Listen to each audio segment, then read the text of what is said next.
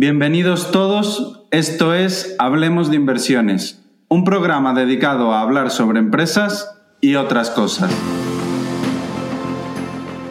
Hola, yo soy Crevix, trabajo en finanzas, soy inversor particular y escribo una newsletter sobre ideas de inversión que podéis leer en crevix.substack.com. Hola, yo soy Carlos Santiso y soy gestor en Icaria Cartera Permanente e Icaria Capital Dinámico. Todo el contenido de este programa no supone una recomendación de compra ni de venta. El propósito es meramente formativo. Muy importante que cada inversor haga su propia due diligence. Crevix, volvemos con el patrocinio de MyInvestor y esta vez va a ser por un largo periodo de tiempo. Pues qué buenas noticias. La verdad es que es una de las mejores plataformas para invertir en fondos indexados, robo-advisors o fondos de inversión de gestores que suelen venir por aquí por el podcast. ¿Qué novedades tienen? Pues por ejemplo, han ampliado el plazo al 7 de junio para solicitar el crédito para inversión a tipo fijo al 1,5 a 5 años, que la verdad, con los niveles actuales de inflación, es un tipo insuperable. Si tienes fondos disponibles en MyInvestor, el crédito flexible te permite solicitar el 50% de tu capital que tengas invertido en los fondos para utilizarlo cuando te dé la gana. Pues esto que comentas parece muy interesante y más en el entorno actual, pero digamos que no lo utilizo nunca. ¿Qué pasaría? Pues básicamente nada. Si no lo usas, no pagas por ello. Y si lo usas, pagas un 1,5, que tampoco es un coste elevado teniendo en cuenta el entorno actual. Así que puedes pedirlo, si no lo utilizas no pagas intereses y queda una semana. Así que bueno, para todos aquellos que les interese tener ese capital ahí, tienen esta semana de plazo y el link en la descripción.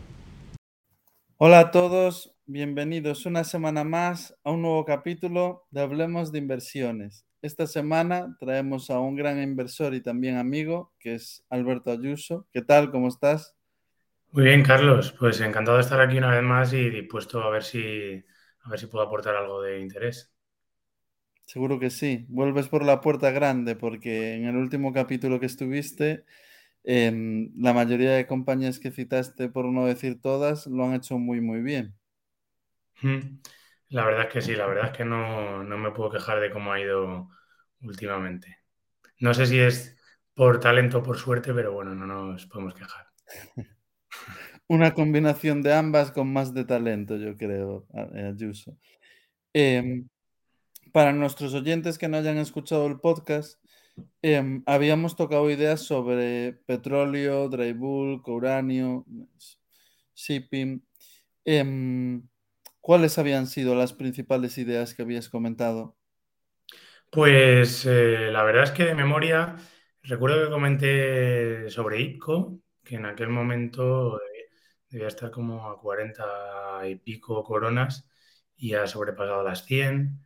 Creo que comenté también de Sprott, del ETF que compraba uranio físico, que también fue muy bien. Eh, y luego, eh, ahora recientemente ha caído bastante. Eh, comenté también de, me acuerdo que comenté Okeanis, de transporte de petróleo por barco. Yo no me acuerdo si comenté, bueno, comenté Starbulk, de Drywall, que también fue muy bien. Estuvimos hablando también de, yo no sé, si creo que hablamos de FlexLNG, ¿me quiere sonar? Sí. De transporte de gas licuado por barco también nos ha ido muy bien. Y 2020 me suena también. De Bulkers también ha ido, ha ido muy bien. Bueno, al final eh, yo creo que todo viene a ser lo mismo, ¿no? Son mercados en los que ha habido déficit de oferta y cuando hay un déficit de oferta, además me acuerdo que por aquella época eh, había como mucho ruido sobre la demanda en China, ¿no? Recuerdo que alguien hasta me comentaba, lo daba por hecho, ¿no? Eh, algún comentario en Twitter como la inminente parada de China, ¿no? O la recesión en China.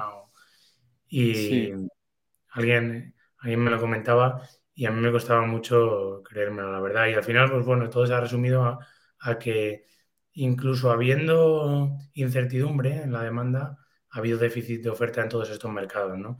Y además, también hay que reconocer pues, que en la mayoría de ellos el, efecto de la, de la, guerra de Ucrania pues, ha sido netamente positivo.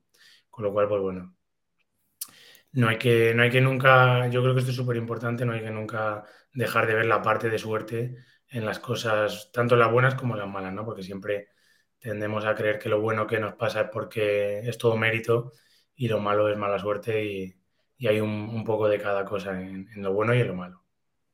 Sí, sí, sí. Es, es totalmente cierto. Y bueno, haciendo un repaso de las compañías que vimos en, el, la última vez que viniste por el podcast, ¿cómo, cómo es la situación en estos momentos de, cada, de cara a futuro de las que acabas de citar? ¿Crees que sigue habiendo una oportunidad o ya hay que recoger un poco ganancias? ¿Cómo, está la situación ahora mismo? Pues eh, vamos a ver, por ejemplo, en, tankers, tankers, eh, por quien no lo conozca, es el transporte de petróleo por barco, que dentro de esto podemos diferenciar entre derivados del petróleo y petróleo crudo, pues los, en, transporte de petróleo crudo los precios de las acciones han subido bastante. Eh, cuando comentábamos en su día Okeanis, estaba a 85 coronas, si no me falla la memoria, y ahora debe estar en, 100 o algo así, no, no, lo he mirado, pero debe estar en unas 100. Eh, y eh, a pesar de la subida, yo creo que sigue estando bastante barata porque este mercado todavía está en una parte baja del ciclo y, todavía tiene muchísimo margen para que suba el valor de los activos en la medida en la que suban los ingresos. Eh, paralelamente, el transporte de derivados por petróleo está, ya ha empezado a tener unas ganancias muy buenas y, aún así, aunque han subido un poco los activos, eh, todavía tienen margen para, para seguir subiendo. Y bueno, ahí ya habría que ir compañía por compañía porque sobre todo las que cotizan en Estados Unidos ya están, ya el mercado les ha asignado un valor bastante alto, entonces, un precio, perdón, digamos, bastante alto y a lo mejor más cercano al, su valor, con lo cual el margen de seguridad es menor. Pero bueno, en, estos dos mercados, el libro de pedidos como porcentaje de la flota está en mínimos no vistos en 30 años, con lo cual la situación de oferta de barcos pues eh, tiene muy buena pinta. En Drybulk, un poco lo mismo. Seguimos teniendo un libro de pedidos que está en mínimos no vistos en 30 años, en torno al 5%, y, y por lo tanto una situación de oferta bastante, bastante buena. Y además en estos sectores, algo que yo he comentado mucho, que los astilleros están llenos de, están fabricando barcos de contenedores y barcos de gas, con lo cual en el, eh, hasta que lleguen los nuevos barcos que se, se pidan al, agua, pues, pues van a tomarse por lo menos tres años, ¿no? Entonces, aunque el mercado quiera reaccionar, no va a poder reaccionar rápidamente. Eh, ¿Qué pasa aquí en Drybulk? Que las empresas han subido. Porque, Ayuso, un, un inciso, porque los barcos, dependiendo de la tipología, pero más o menos de media, tardan 3-4 años en. Yo diría que un poco menos, dos y medio dos y medio, tres, podríamos decir. Pero lo que pasa es que ahora mismo los, los eh, astilleros están eh, completamente llenos de, órdenes de barcos de transporte de contenedores, porque es un mercado donde se está haciendo mucho dinero y de barcos de transporte de LNG. Y, luego estamos viendo, a pesar de que hay unos ingresos muy altos en Drybulk ahora mismo, que no se están viendo nuevas órdenes de barcos. Yo entiendo que es porque hay cierto miedo, entre comillas, a, a que sea pasajero, ¿no? O a, que falte la demanda de China. Y sobre esto, yo que he sido muy, muy positivo en, en que todo el año pasado tuve una inversión bastante significativa en Drybulk, eh, ahora soy bastante más cauto porque la mayoría de empresas están cotizando, si no cerca, por encima de su valor neto de activos y, y es verdad que están teniendo unos retornos muy altos del probablemente del 20% sobre el equity o por encima, con unos, una rentabilidad por dividendo de, cercana al 20%, pero en el momento que China se constipe, eh, lo van a pasar mal. Y yo no quiero decir que, crea que China eh, se va a parar, probablemente todo lo contrario. Eh, probablemente veamos que ahora, después de la que están liando con la política esta de, de cero COVID, probablemente veamos estímulos y e inversión en infraestructuras que al final es lo que mueve la aguja en, este sector. ¿Qué pasa? Que yo creo que la relación riesgo-recompensa ya no es la misma que cuando estás comprando con mucho descuento, como estás haciendo, por ejemplo, en el caso de, de en petróleo. Entonces, bueno, con esto quiero decir que puede ser una inversión bastante interesante, pero que ya no tiene la, misma rentabilidad ajustada por riesgo que tenía, que tenía antes. Y esto es una cosa que hay que entender, que en un mercado tan cíclico como el de los barcos, cuando se gira el mercado, eh, las acciones caen por el hueco del ascensor. aquí no es un buen sitio para esperarse a recuperar eh, el dinero, ¿no? Si, se gira el mercado hay que ser rápido, hay que, hay que saber asumirlo y salir por patas. Eh, entonces, bueno, pues eso. En dry bulk mm, puede haber todavía potencial. Eh, por ejemplo, hablando de las, liners, las que las empresas como ZIM, ¿no? que ahora se ha puesto muy de moda y a mí me preocupa un poco. es una empresa que debe estar a, a, PER 2, a dos veces su beneficio, sin deuda, sin deuda estricta, ¿no? Porque sí que tiene unos tiene muchos miles de millones comprometidos en, leasings a futuro que no están en balance, con lo cual eh, hay que considerarlos. Eh, o Myers, de la que hablamos esta mañana, pues son empresas que, que, ahora están ganando mucho dinero, que probablemente sigan ganando una temporada, pero que en el momento en el que se gire el ciclo pueden pasar a tener pérdidas rápidamente. Y digo pueden, ¿eh? no digo que vaya a pasar, que además yo soy optimista por naturaleza, entonces no me gusta pensar en esos términos, pero bueno, podría, podría suceder. Es verdad que el 80% de la capacidad en este mercado está controlada por, por las alianzas, con lo cual pues, viene a ser un oligopolio y a lo mejor vemos que de aquí al futuro hay un cierto... Eh, hay una cierta racionalización, digamos, ¿no? Que al final, si hay un oligopolio operando en el mercado, pues puede que la oferta se controle más. Pero vamos, yo no es algo por lo que apueste. Y, volviendo a esto, pues el resto de cosas que comentábamos, eh, el uranio, pues como tal y como lo presenté, había una, una, para mí una situación especial. Yo nunca he sido experto en uranio, eh, ni mucho menos, pero sí que había una situación especial en la que el ETF Splot estaba, estaba, digamos, en un círculo, virtuoso, ¿no? Estaba comprando todo el uranio que podía y a la vez emitiendo participaciones del ETF como estaba entrando capital, cuantas más participaciones emitía, eh, más uranio podía comprar, esto subía el precio del uranio, lo cual hacía que entrase más dinero y todo esto encima emitiendo acciones por encima del valor neto de lo que era el ETF, ¿no? Con lo cual ya intrínsecamente se estaba generando más valor todavía. Entonces eso fue un círculo virtuoso que funcionó una temporada. Eh, yo en un momento determinado lo dejé de ver claro, recogí beneficios y ya está. Eh, por, como es algo bastante seguido, pues creo que ahora ahora mismo, o sea, creo que volvió a tener más tirón todavía cuando, cuando se produjo la guerra en Rusia, porque Rusia tiene una participación importante en el mercado del uranio, y, y, bueno, y Kazajistán, que está al lado, pero, pero diría que ahora últimamente ha bajado, eh, y bueno, yo eso es ya algo que no sigo, es, eh, bueno, a veces hay mercados en los que crees que puedes entrar y tener un beneficio, como en su día fue el, el carbón indonesio, pero bueno, yo no son sitios donde crea que tengo que, tengo que puedo aportar una ventaja, ¿no? Entonces, pues bueno, sí que lo que sí que soy es si veo situaciones especiales, pues intento aprovecharlas, ¿no?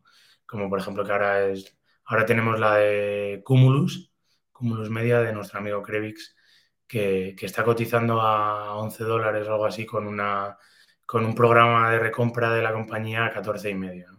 Y habiendo rechazado una oferta de una OPA, por, eh, por eh, era un rango de 14 y medio y 17 o algo así, ¿no? Entonces, muchos factores que te están diciendo que la empresa está ridículamente barata y tú puedes comprar acciones a muy por debajo del precio donde la empresa te está diciendo que, está ridículamente barata. Entonces, yo, aunque son mercados donde creo que no tengo una ventaja, sí que intento aprovechar de aprovechar estas situaciones especiales.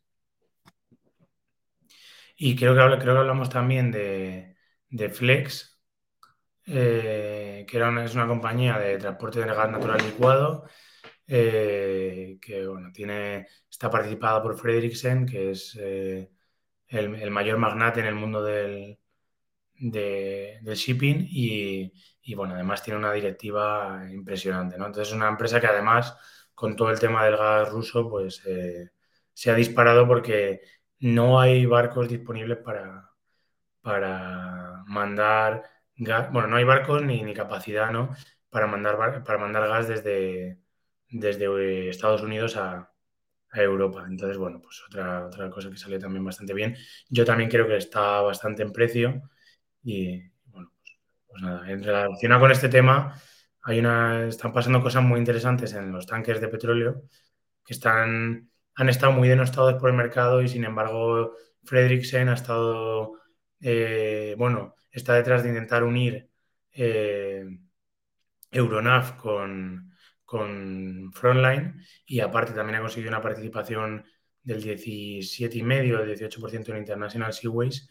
Y, y bueno, si, si, tú, que, tú eres muy fan de ciclos de capital, eh, lo reconocerás, ¿no? Este patrón cuando, cuando hay eh, un mercado, un ciclo bajo, digamos, las empresas pierden dinero, pues tiende a producirse consolidación justo antes de que los precios vuelvan a subir y, se dé un ciclo alcista, ¿no? Totalmente. Yo lo que quería comentarte, para saber tu opinión, comentas al final que parte de la demanda más importante viene de China y una apreciación y que escuché, no sé en qué evento fue, pero me pareció interesante, que podíamos estar viviendo un momento donde China ya llevase un tiempo importante en recesión, desde que empezaron a sonar todo, el, bueno, desde que empezó a suceder todo el tema del sector inmobiliario, las quiebras, los impagos y demás, y que esta política de COVID-0 no, es más que, no es más que una forma de enmascarar lo que realmente está sucediendo económicamente, que está siendo bastante más severo de lo que, de lo que realmente creemos. No tengo ni idea de si, de si esto tiene cierto sentido o no, la verdad, porque no soy ningún experto en la economía china, pero ¿qué opinas tú sobre esto? Que, que me, pareció, me pareció al menos un argumento digno de mención. Pues aquí yo tampoco soy ningún experto y eh, con lo cual la opinión que voy a dar pues va a ser bastante de barra de bar, ¿no? Pero yo por lo que por lo que he visto, además me llama, siempre me ha llamado mucho la atención cuando estaba en la universidad. Yo estudié la mayor parte de mi carrera en Francia y, veía cómo eh, la universidad estaba llena de chinos, ¿no? Y, y ahí fue cuando investigué un poco la manera que tienen de pensar los chinos a 50 años. También ahí en la universidad veíamos por ejemplo, en, tema de aviación, ¿no? Como, es los tratos que tienen con Airbus y cómo han intentado un poco eh, extraer el know-how de, la aviación eh, europea. Eh, y yo les tengo mucho respeto porque además creo que eso nos falta mucho a los europeos, ¿no? Yo estoy convencido que los chinos son capaces de, de pensar a 50 años y entonces organizar políticas y organizar su economía y su Estado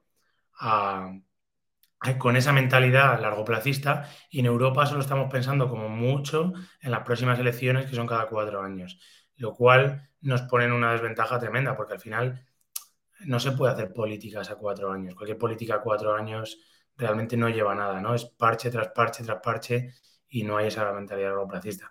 Dicho esto, yo soy, aunque admire esa parte, pues bueno, China es una dictadura y es algo que, que yo no defenderé nunca. Entonces, con respecto al tema de la política COVID-0, yo también me he planteado alguna vez si no ha sido una manera de intentar relajar el precio de las materias primas. Eh, en un momento donde las materias primas han subido muchísimo, a lo mejor intentar eh, frenar un poco la demanda para intentar que, eh, bueno, pues afectar un poco al precio de las materias primas, bajar, que bajaran y luego recuperar. No lo sé, la verdad.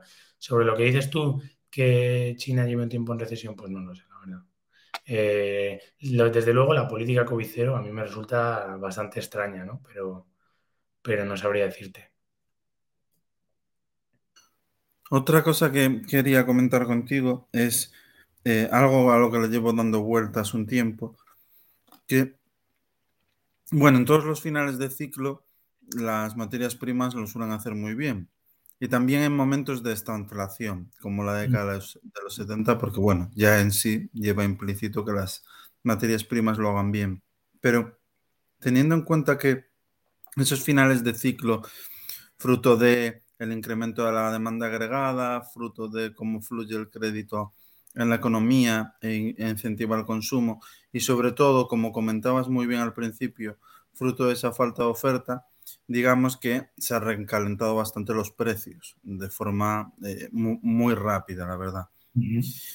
Y mi duda, mi duda a lo que lo doy vuelta es esa escasez de oferta en la mayoría de los mercados que comentabas al principio y demás, ¿puede compensar un ralentizamiento económico y una caída severa de la demanda agregada? ¿O, o cómo ves esto? Porque yo veo claro toda la tesis de materias primas y todos los argumentos que, se suelen comentar y los que, tú, los que tú das me parecen muy acertados, pero siempre está mi miedo de, bueno, hay muchos indicadores que están señalando deterioro en la economía, indicadores adelantados. Em, si la economía sufre y las condiciones financieras endurecen y al final, pues, fruto de todo esto, el, consumo, el consumo cae, ¿Cómo crees que podría hacerlo las materias primas en, este escenario? Pues ¿Aguantarían por esa escasez tan bestia de oferta? O... Seguramente no, yo creo que no. Pero, eh, o sea, y además, claro, es que estamos hablando de negocios y esto conviene tenerlo muy en cuenta, de negocios generalmente, por lo menos apalancados operativamente, en la cual es el, precio, eh, perdón, los, los gastos eh, la, mayor parte de los gastos son fijos, ¿no? Entonces, una bajada del precio de la materia prima les afecta, se amplifica en los beneficios tanto para bien como para mal. Entonces, que a nadie le quepa ninguna duda que tanto en materias primas como en petróleo, como en barcos, como en este tipo de sectores, si realmente vemos una crisis de demanda o una recesión fuerte, pues, eh, pues las caídas van a ser eh, muy grandes. ¿Qué pasa? Que, ¿cómo me intento plantear yo esto? Pues me lo intento plantear con una perspectiva de un poco más de plazo. Porque aunque tú sabes que yo operando sí que, sí que soy, me considero un poco más especulador, en el sentido de, comprar y vender en función de la evolución del precio, eh, al final no dejo de estar posicionado en, digamos, tesis de largo plazo, ¿no? O sea, si, tú sigues eh, el CAPEX que se ha metido, por ejemplo, en petróleo, era muy fácil de ver que desde 2014 el CAPEX ha sido insuficiente ni siquiera para mantener la producción de petróleo a nivel mundial. Y no solo en petróleo, si nos vamos a cualquier industria, eh, veremos lo mismo, ¿no? Es lo que ha pasado en los barcos y es lo que ha pasado en, muchas minas, ¿no? Y, encima, además, todo esto, eh, mientras todo esto se producía, teníamos a los bancos centrales inyectando dinero en la economía y por lo tanto estimulando la demanda. Antes del COVID, ese dinero todavía no había llegado a, yo creo, a la economía real, eh, estaba en los bonos, ¿no? Y en los bonos hemos visto auténticas locuras. Eh, pero post-COVID hemos visto cómo ese dinero ha llegado a... No solo ese dinero, sino claro que cuando estábamos encerrados en casa, pues se ha producido una sustitución radical del consumo de servicios por el consumo de bienes, ¿no? El dinero que igual te gastabas en pegarte un viaje a Tailandia o a Nueva York o a lo que sea, pues lo has tenido disponible y lo has utilizado en reformar la casa, en poner los armarios, en pedir un montón de tonterías por Amazon, etcétera, ¿no? Entonces, ¿qué es lo que ha hecho? Pues ha sido como si tuviésemos una hoguera encendida, pequeñita, y la regáramos con gasolina. Para añadir más eh, leña al fuego, nunca mejor dicho, con un entorno de tipo cero, ¿no? Entonces, con dinero gratis y con, bueno, pues con todas las consecuencias que eso, que eso ha tenido. Entonces, ¿qué pasa? Pues que hemos entrado en una crisis de oferta donde no hay oferta de muchas cosas y tenemos una demanda muy fuerte. ¿Y ahora cuál es la salida? ¿Qué es lo que está intentando hacer la Fed? ¿O qué creo yo que está intentando hacer la Fed para combatir la inflación? Pues intentar apagar esa demanda. Entonces, yo creo que están intentando entrar en una recesión controlada, pero ya sabemos que estos de la Fed son unos piromanos. Que yo, la verdad es que me alucina como, no sé, de verdad, esperaría más de la gente que estaba, que estaba al mando de esas decisiones, ¿no? Porque eh, yo lo he comentado muchas veces, cuando salían y decían que era transitorio el tema de la inflación, eh, a mí me parecía, o a lo mejor estaban mintiendo a propósito, o son unos incompetentes, ¿no? Entonces, bueno, ahora que tienen el, el incendio ya declarado, pues lo que están haciendo es intentar apagarlo subiendo los tipos. Pero ¿cuál es el problema de subir los tipos y de entrar en recesión controlada? Y ahí es donde hacemos tu pregunta. que todavía agravas más el problema de oferta, porque si tú subes tipos, estás subiendo el coste de capital de todos los productores de cualquier materia prima. y, estás desincentiva y bajas el precio de la materia prima, con lo cual estás desincentivando que se invierta en nuevas prospecciones de petróleo, en nuevas minas, y todo eso encima estás echando más gasolina con todo este movimiento de descarbonización de la economía, ¿no? Si, si estás impidiendo que haya inversión en todo lo que no está considerado ESG, pues eh, todavía estás avivando más el problema, ¿no? Entonces, ¿qué pasa si entramos en una recesión o si se les va de las manos a la Fed todo esto? Pues que evidentemente los precios de las materias primas van a caer y que por tanto las acciones relacionadas con materias primas. ¿Y todo esto qué va a hacer si seguimos los movimientos de ciclo de capital? Pues todavía va a hacer que deje de entrar capital, o sea, que, que, todavía va a quitar más capital de estos sectores, con lo cual en el momento en el que salgamos de esta recesión o intentemos salir, vamos a tener una crisis de oferta aún más grave. Entonces, ¿cuál es mi pensamiento? Pues, por ejemplo, en, minería, estar posicionado en, metales que creo que tengan mucho sentido, especialmente en siguiendo este tema de la descarbonización de la economía y, y, luego en los mejores depósitos, ¿no? Porque los mejores depósitos siempre se van a explorar. Entonces, cuando estás invertido en el mejor depósito de, un mineral, como por ejemplo es el estaño a nivel mundial, pues eh, tú sabes que en algún momento ese depósito va a ser explorado y va a ser explorado con unas economics eh, razonables, ¿no? Entonces, por ese lado, por ese lado bastante tranquilo. Y por añadir un poco más, pues bueno, sobre este tema de la descarbonización de la economía, sí que llevamos viendo también bastantes años que los políticos un poco cueste lo que cueste. Antes de pasar a esa parte, que me parece muy bueno el tema que sacaste de, de, la FED, de la FED intentando generar una recesión, que, que es algo que, que, he escuchado y que, y que, bueno, que sí que parece que ser así. Pero lo que me sorprende, bueno, por un lado, lo que me sorprende es que la, la FED, eh, intentando crear una recesión, primero anticipa una subida de tipos, pero de darse la recesión va a tener que tumbar los tipos. O sea, en sí misma, eh, la Fed sí que puede estar intentando matar la demanda, ralentizando la economía y demás, endureciendo, endureciendo los tipos, pero los propios agentes económicos, que al final son los que, bueno, tampoco es fácil engañarse, engañarles, no se están creyendo esta subida de tipos. Mi opinión es que están anticipando la recesión que comentas y ese es el motivo por que la curva mm, se, ha llegado a invertir y prácticamente está plana, porque lo comentábamos en un directo, al final la curva está plana básicamente porque los agentes económicos en vez de invertir a corto plazo, renovando su rentabilidad de forma constante año tras año, prefieren irse a, plazos largos porque anticipan que los tipos van a caer y no van a poder renovar esas rentabilidades. Entonces, me parece brutal que sí que hay una sí que hay un consenso en que la Fed está intentando parar un poco la economía, generar una recesión suave, pero al mismo tiempo eh, subiendo los tipos, pero al mismo tiempo nadie se cree esa nadie se cree la sostenibilidad de esa subida de tipos, por eso por eso la curva está prácticamente plana. Entonces, bueno, nos deja un escenario que yo creo que es un poco complicado porque no sé hasta dónde le queda credibilidad a la Fed ahora hmm. mismo. Para mí ninguna, para mí ninguna, pero vamos, desde luego por sus últimas declaraciones, yo no sé si serán capaces, pienso un poco como tú, porque yo creo que la economía tal como está no está para aguantar mucha más subida de tipos. Y, comentar también que yo no soy ningún experto ni en economía, ni en macroeconomía, ni en nada. esto es el pensamiento que me formo yo y en base al cual eh, invierto, ¿no? Pero, pero eso, las últimas declaraciones de la Fed hablaban de que querían tumbar la inflación costara lo que costase y que seguirían subiendo tipos hasta que, hasta que esto pasara, ¿no? Entonces yo los veo un poco pirómanos. Ya veremos qué pasa con esto, pero bueno.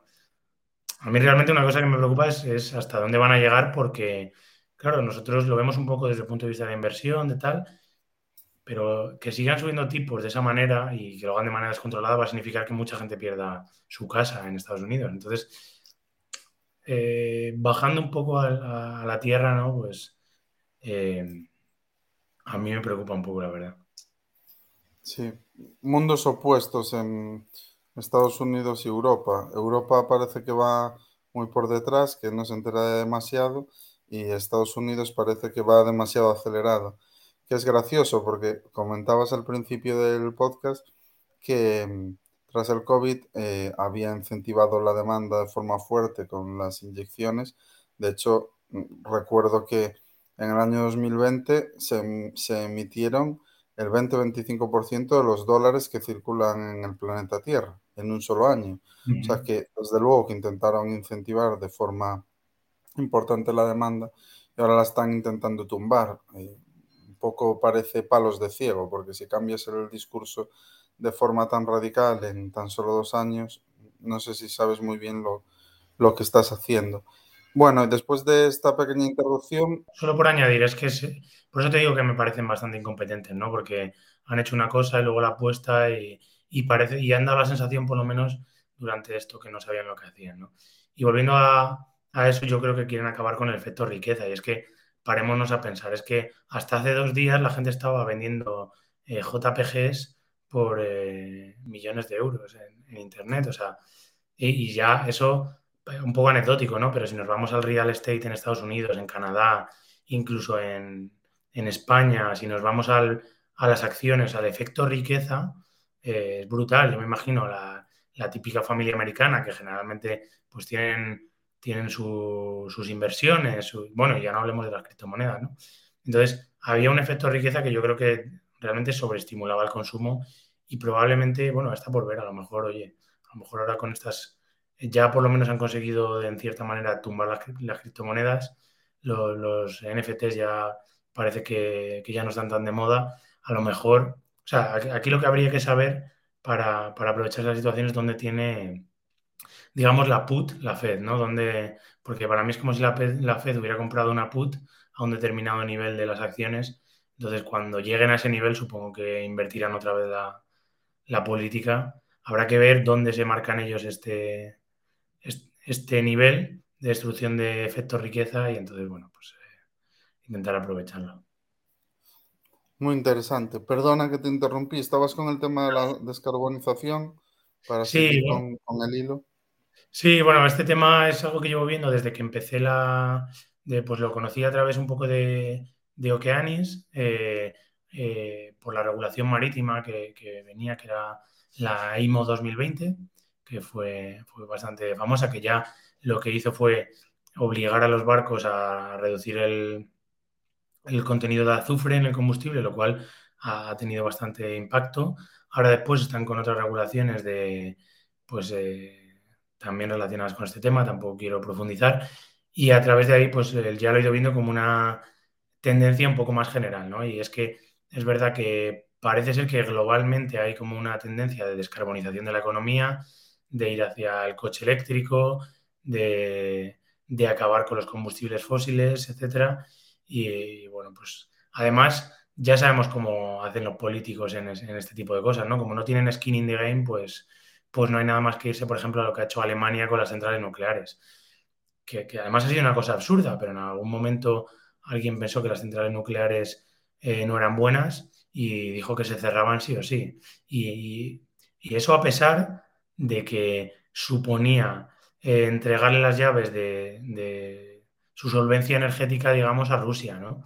Que, yo me acuerdo que hay, vídeos por ahí de, Trump directamente riéndose de los alemanes por, por darle las llaves del país a, un país como Rusia, ¿no? Que no deja de ser una dictadura encubierta y que además que ya estamos viendo lo, no sé qué adjetivo poner, ¿no? Pero lo que está haciendo Rusia, que desde luego eh, es indescriptible. Eh, y, que al final está llevando a, unos precios de la energía en, estos países, bueno, en Europa en general, eh, abismales, ¿no? Y, además, sí, un poco como lo que comentaba antes, ¿no? Que, el precio de la electricidad esté tan caro al final supone un número de muertes. No sé si nos lo... Eh, claro, en las noticias no nos lo van a contar, pero bueno, al final estoy convencidísimo que hay una relación directa entre el precio, del, el precio de la electricidad y el número de muertes. Eh, entonces, eh, ya estamos viendo pues, que los políticos, cueste lo que cueste, van a seguir por esa línea. Entonces, pues bueno, yo creo que es una tendencia que hay que seguir y esto, pues, maneras de aprovecharlo, pues, por ejemplo, en, flotas modernas de barcos, ¿no? En cualquier segmento. de hecho, ya estamos viendo que cualquier barco que sea relativamente nuevo, que, ya tiene una tecnología que consume menos combustible y que encima lleven una serie de aparatos para, para digamos, emitir menos azufre a la atmósfera, pues ya están ganando mucho más dinero que lo que están ganando barcos viejos y sin esta tecnología, ¿no? Entonces ya, ya solo por eso se está, se está haciendo dinero eh, y luego, pues bueno, si nos vamos eso a, a, determinados minerales, pues también vemos que es muy interesante, pues por ejemplo, el caso del estaño, ¿no? El estaño es totalmente necesario para, para el coche eléctrico, para el Internet de las cosas, para, para la digitalización y sin embargo, pues bueno, es un metal en el que no se está invirtiendo nada, que tiene bastante declino en su producción y en el que, bueno, pues hay alguna oportunidad por ahí interesante eh, y, en la que se puede seguir, ¿no? aunque parezca contraintuitivo, otra manera de aprovecharse de esto es, invirtiendo en petroleras. ¿Por qué? porque eh, se está limitando totalmente la inversión en petroleras. Las grandes majors como Shell o como EP tienen al enemigo dentro, ¿no? Eh, sus propios consejos de administración están impidiéndoles invertir en petróleo, en refinerías y, al final las únicas empresas que están pudiendo meter capes y aumentar producción son empresas muy pequeñitas que eso no mueve la aguja, ¿no? Pues el IPCO de turno eh, que, que, produce 48.000 barriles al día, el Balco de turno que, produce ahora mismo 11.000 o 12.000, o sea, eh, como está viendo esta tendencia de están impidiendo tanto invertir en petróleo, pues al final están consiguiendo que el precio del petróleo estructuralmente vaya a seguir alto mucho tiempo, yo creo. Entonces, es otra manera, aunque parezca contraintuitiva, y una manera también que ha sido muy buena de aprovecharse de eso, pues ha sido invertir en productoras de carbón. Y de hecho, yo es un mercado que ya no sigo mucho, pero, pero si uno mira la curva de precios de carbón, el australiano, por ejemplo, que es el mejor, eh, pues, pues se ve que incluso yéndonos a 2023-2024 los precios del carbón siguen bastante altos en la curva por esto, porque se han hecho tantas tonterías energéticamente eh, de cerrar nucleares, de depender de Rusia y tal, que ahora mismo los países están obligados a, consumir carbón para sus centrales térmicas. Y, realmente es que es absurdo, o sea, deja a los políticos pues un poco en, en el lugar en el que merecen estar porque persiguiendo un objetivo que podría ser loable, digamos, que es el de, el de tener un mundo más sostenible, menos, menos contaminado, pues al final por hacer las cosas mal eh, están consiguiendo el efecto contrario, ¿no? Desde que, desde que Alemania empezó esta política, al final la electricidad es mucho más cara y sus emisiones en CO2 son mucho más altas. Una, una pregunta, Ayuso. Eh, comentamos varias veces por encima Europa y demás. ¿Cómo crees que es la situación económica que espera a Europa para los próximos años teniendo en cuenta la escasez y la dificultad del acceso a muchos de los recursos que, necesita? Pues la verdad es que fíjate que yo soy optimista por naturaleza, pero no veo, no veo muchas razones para ser optimista en, Europa, la verdad. No lo sé. A mí me preocupa mucho, más que a nivel de inversiones, porque además yo creo que casi no tengo nada en Europa. Bueno, tengo, bueno, una de las inversiones que tengo es Quistos y, fíjate lo que, la noticia que hemos tenido esta semana, ¿no? Que eh, su producción en, el Mar del Norte, pero en, que pertenece a Inglaterra, le van a subir el impuesto del 40 al 65%, ¿no? Con algunas eh, excepciones si se reinvierte este dinero, pero, pero es que es radical, o sea, es que es un, de un bananerismo que, a mí no me entra en la cabeza, ¿no? Cómo un país puede cambiar las reglas de juego y además cambiarlas de esa manera tan desproporcionada, ¿no? Porque además es que es un sector cíclico, es que en la parte alta del ciclo tiene que ganar dinero para poder subsistir en la parte baja, ¿no? Y ahora de repente te llega un gobierno y te dice que te va a subir los impuestos a un nivel confiscatorio, para mí totalmente confiscatorio. Entonces, viene a ser un poco más de lo mismo. Ahora, ¿quién, quién va a venir y va a invertir en, en nuevos, nuevas perforaciones de gas en Europa, si en el Mar del Norte, si saben que te cambian las, reglas del juego en cualquier momento, si es que esto es, es un nivel de bananerismo que supera al de muchos países de África. Entonces, eh, no sé, yo no soy nada optimista con Europa por, por, ese tipo de cosas, ¿no? En Europa tenemos petróleo, tenemos gas, pero somos tan elegantes que no queremos sacarlo. Pues nada, vendrá Marruecos, lo sacará el que, el que hay cerca de Canarias y ya está. Y, y el Mar del Norte pues se quedará ahí, porque si tú llegas y cambias las reglas de juego de esa manera, pues, pues inevitablemente vamos a tener precios del petróleo y del gas caros y eso se va a traducir en precios de la... Bueno, yendo más allá, ¿no? En, España podríamos tener muchas más nucleares. No queremos tener nucleares porque nos creemos los más listos de Europa y aunque Europa ya dicho que son consideradas energía verde, nosotros somos más listos y decimos que no. Entonces, bueno, pues al final tenemos e-, electricidad cara, vamos a tener gasolina cara. ¿Y cuál es el problema? Que, todo esto se refleja en la economía, ¿no? El precio de los alimentos está relacionado con el precio del petróleo, con el precio de la electricidad. Todo lo que se manufactura eh, lleva un coste de electricidad. Entonces, y esa es la parte que a mí me preocupa porque yo no sé cómo la economía, y, ya bajando al nivel de las familias, ¿no? Cómo las familias van a ser capaces de soportar esto. al final tanto el que el mileurista como el rico, eh, probablemente más el mileurista tiene que coger el coche para ir a trabajar, ¿no? Cuando tienes la gasolina a dos euros de manera sostenida, pues hoy la electricidad tal y como está, no sé si hay familia que, soporte eso con, dos sueldos de, de mil euros, ¿no? Entonces ya no entramos en el precio del alquiler o en el precio de la comida, etcétera, pero me preocupa, me preocupa bastante por lo que te digo, porque bajando un poco ya al nivel fuera de las inversiones y un nivel más de sociedad, pues creo que, se va, que va a haber una parte de la sociedad que lo va a pasar mal y, eso, pues bueno, pues es bastante triste. Sin duda, la verdad que desde luego que en Europa los políticos no ayudan, agravan siempre la situación.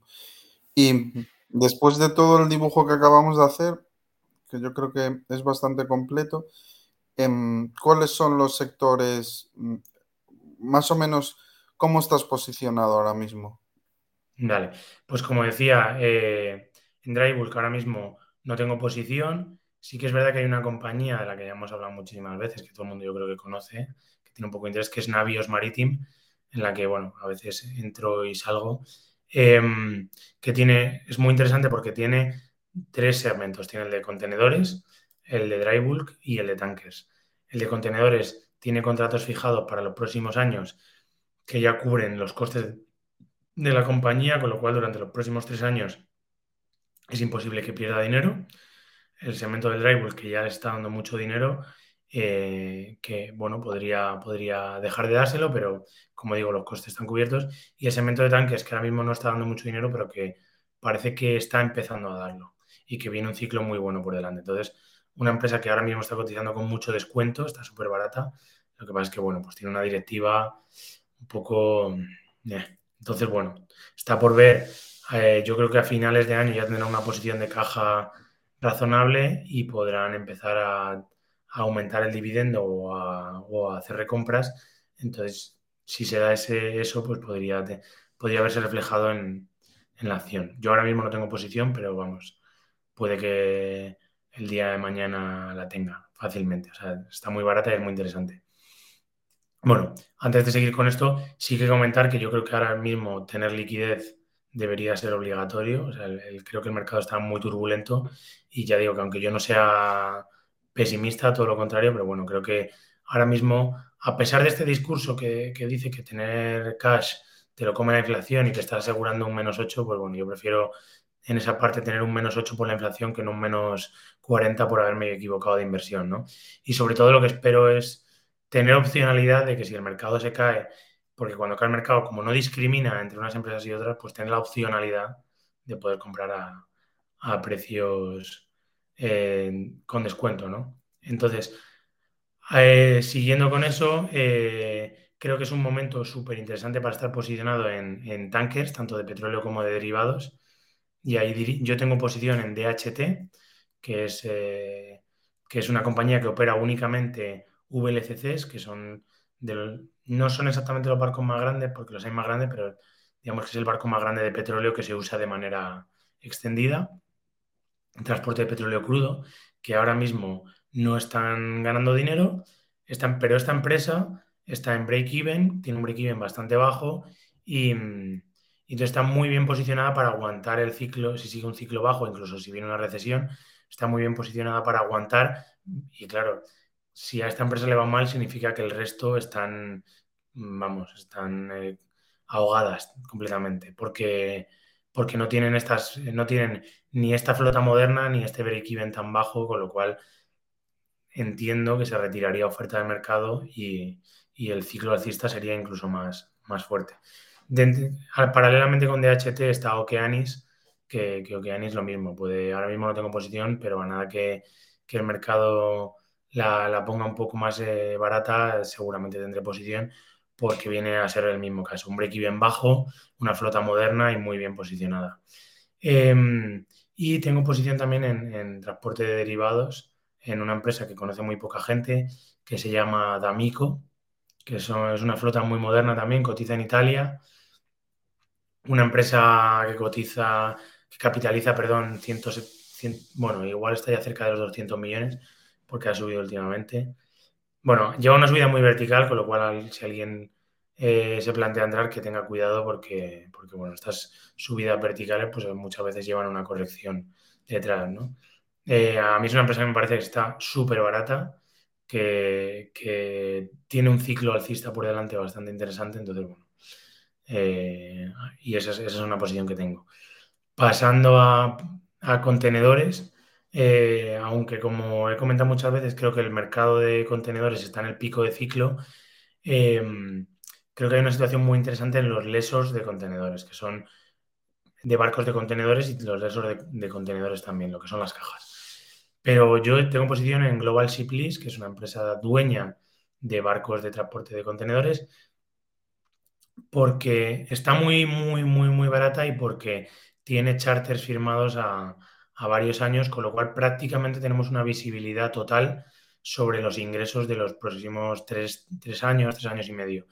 Y además estamos viendo que incluso con China cerrada y un, un sentimiento muy negativo de mercado, pues hace dos semanas eh, publicaron que habían renovado un barco que les vencía en julio del año que viene a unos rates que eran más del doble del, del, del precio que tenían anteriormente contratado, ¿no? Lo cual da una...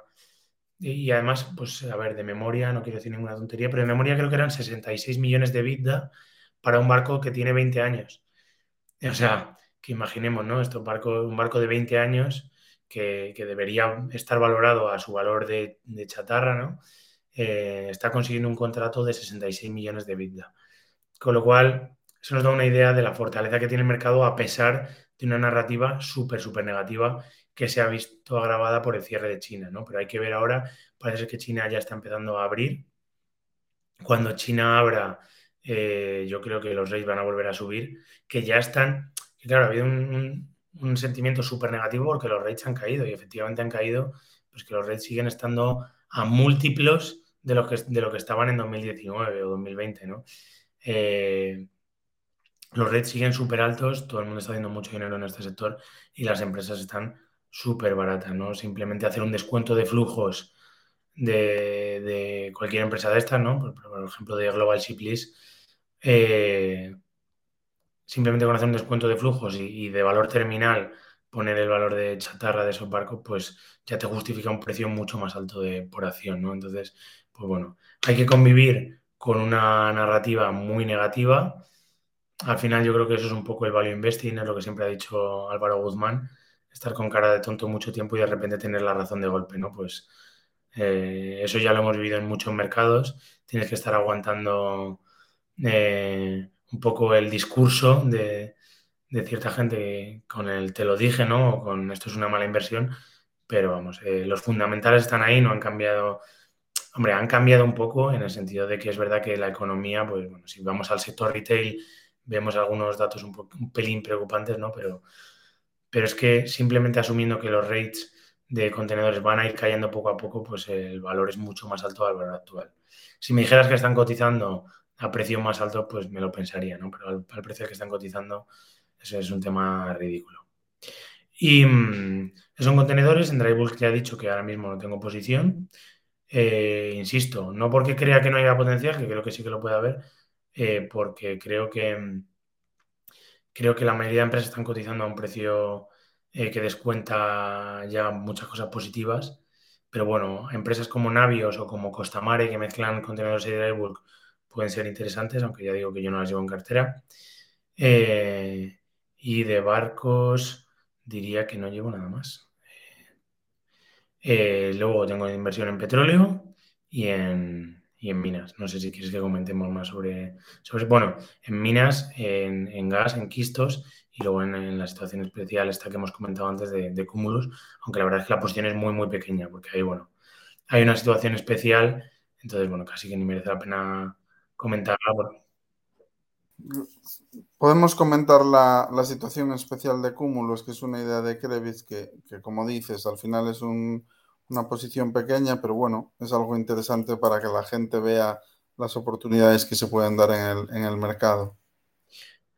Vale, pues esto la verdad es que no sé si debiera comentarlo en público, porque claro, cuando estas situaciones se empiezan a llenar de gente, pues al final eh, pues eh, desaparecen, ¿no? Pero bueno, no creo que haya ningún problema.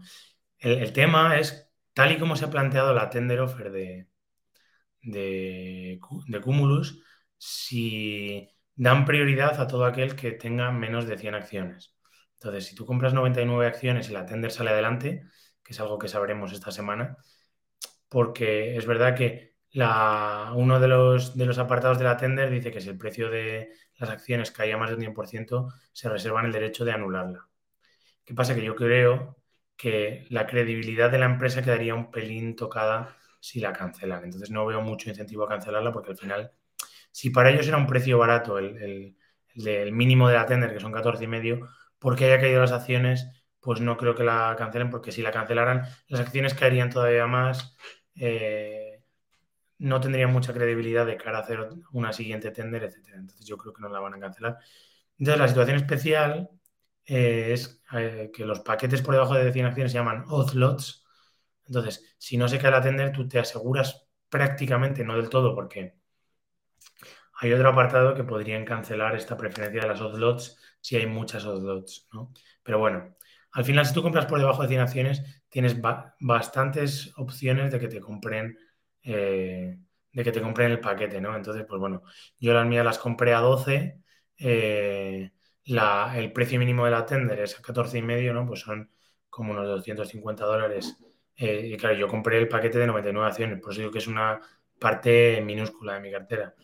Eh, pero, pero que es algo que está al alcance de todos, bueno, en de giro no, no hacerlo, en, en Interactive, pero bueno, que es, algo que está al alcance más o menos de todos y son, es una rentabilidad del 20% en más o menos del 20% pues en dos semanas, ¿no? En, o en tres si se da.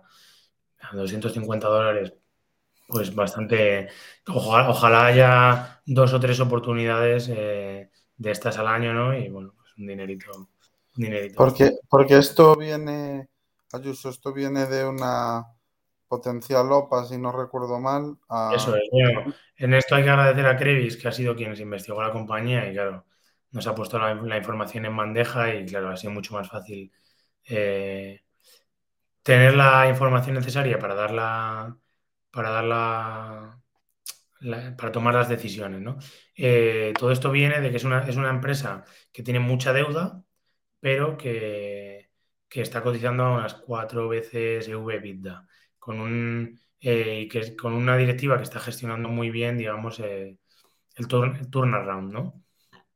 Entonces, llegó otra empresa y hizo, hizo una propuesta de OPA en un rango que creo que era como de entre 15 y 17 dólares o algo así cuando la...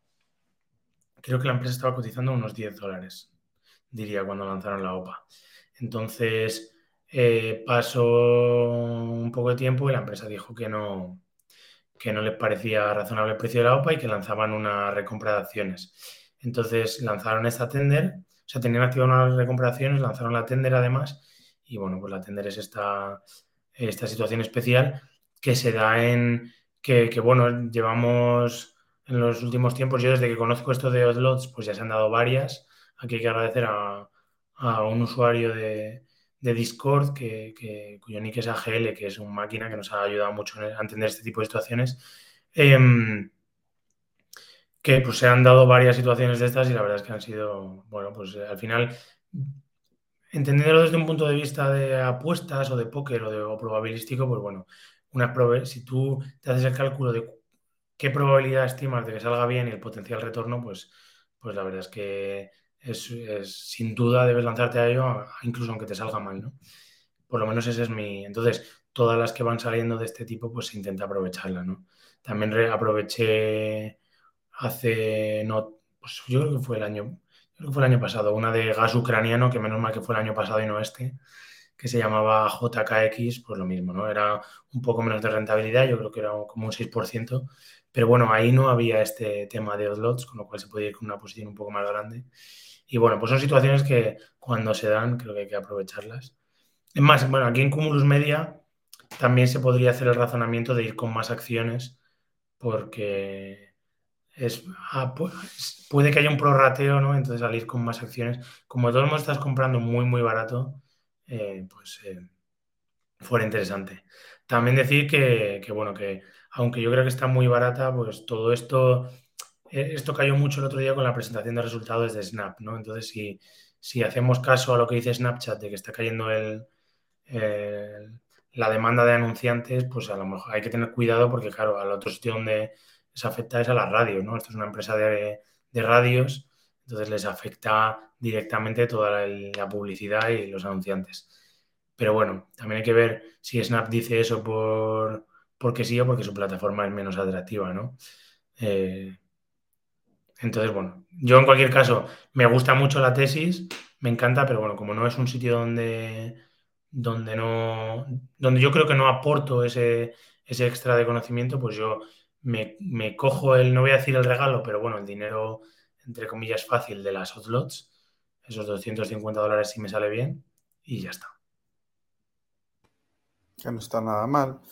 Pues para ir cerrando el, para ir cerrando el capítulo, Ayuso, ¿cuáles dirías que son los aprendizajes de, desde la última vez que, que viniste a nivel inversor?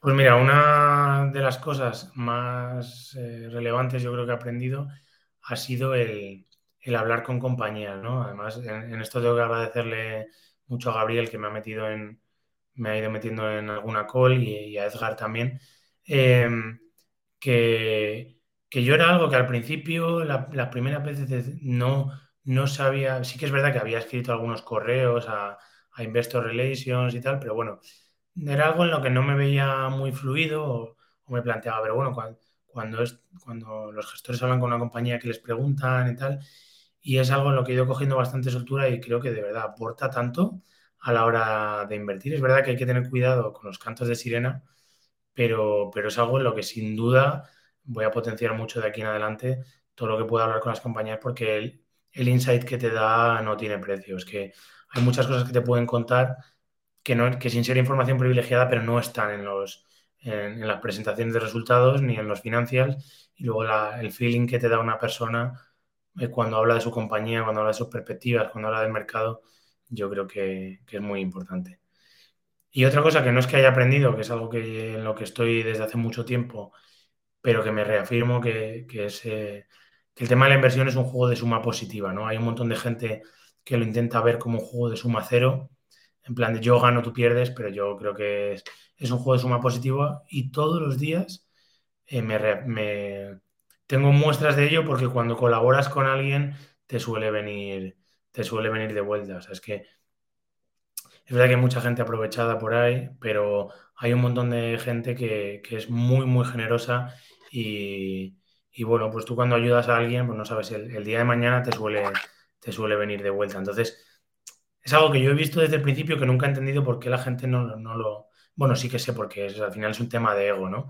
Pero, pero hay mucha gente que se, como que se guarda mucho las cosas y, joder, que yo gane dinero en una compañía, no, o sea, si, si yo gano dinero en una compañía y lo comparto con la gente, no voy a ganar menos, ni, ni, ni me va a afectar en ninguna manera, ¿no? Al revés, yo creo que, que me puede incluso beneficiar. Entonces, hay que desligarse, yo creo, un poco del, juego de egos, ¿no? De yo gano y tú no, porque aquí lo que queremos es yo ganar y que tú no ganes. Es más, parece que hay mucha gente que disfruta viendo perder a los demás, ¿no? Y, y eso yo creo que es lo peor del ser humano que, además se ve acrecentado en este mundo de, las finanzas, ¿no? Entonces, eso de estar buscando o alegrándose de que los demás pierdan, pues es lo más insano que puede haber y es algo que, bueno, que cada uno verá cómo quiere llevar su vida, pero, pero yo la verdad es que me sale lo contrario, me sale alegrarme cuando los demás ganan y me sale intentar compartir,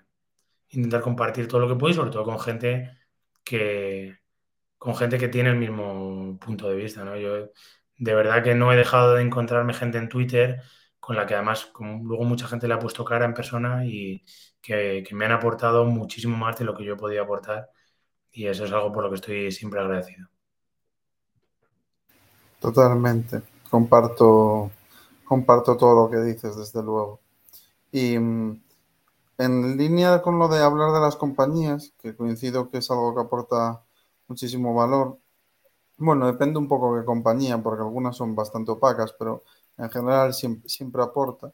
Eh, este fin de semana que, estuve, bueno, aparte de estar con, contigo y, con, con, otros amigos, estaba Dani y me estuvo hablando de una plataforma que yo conocía, pero no, estaba dentro, que se llama Tegus, en la que puedes acceder a un montón de, de llamadas con proveedores, con analistas, con clientes y demás que te puedo aportar también lo que dices tú. Al final, poder escuchar la, llamada entre un experto en la materia y la compañía te puede dar unos insights bastante, bastante interesantes. Lo malo es que este, esta herramienta es, de pago. Pero yo creo que, como en todo, cuando algo funciona, que esto parece que está funcionando porque está ganando una escala bastante importante, entra la competencia y como al final esto no tiene el valor añadido que puede tener un Bloomberg, que al final es una, hay mucho efecto de red en, Bloomberg. Simplemente son llamadas y tener acceso a ellas. Yo creo que fruto de la competencia terminará siendo por, terminará siendo algo bastante más accesible de lo que, lo que es ahora. Que para mí, bueno, yo seguramente lo, lo termine contratando.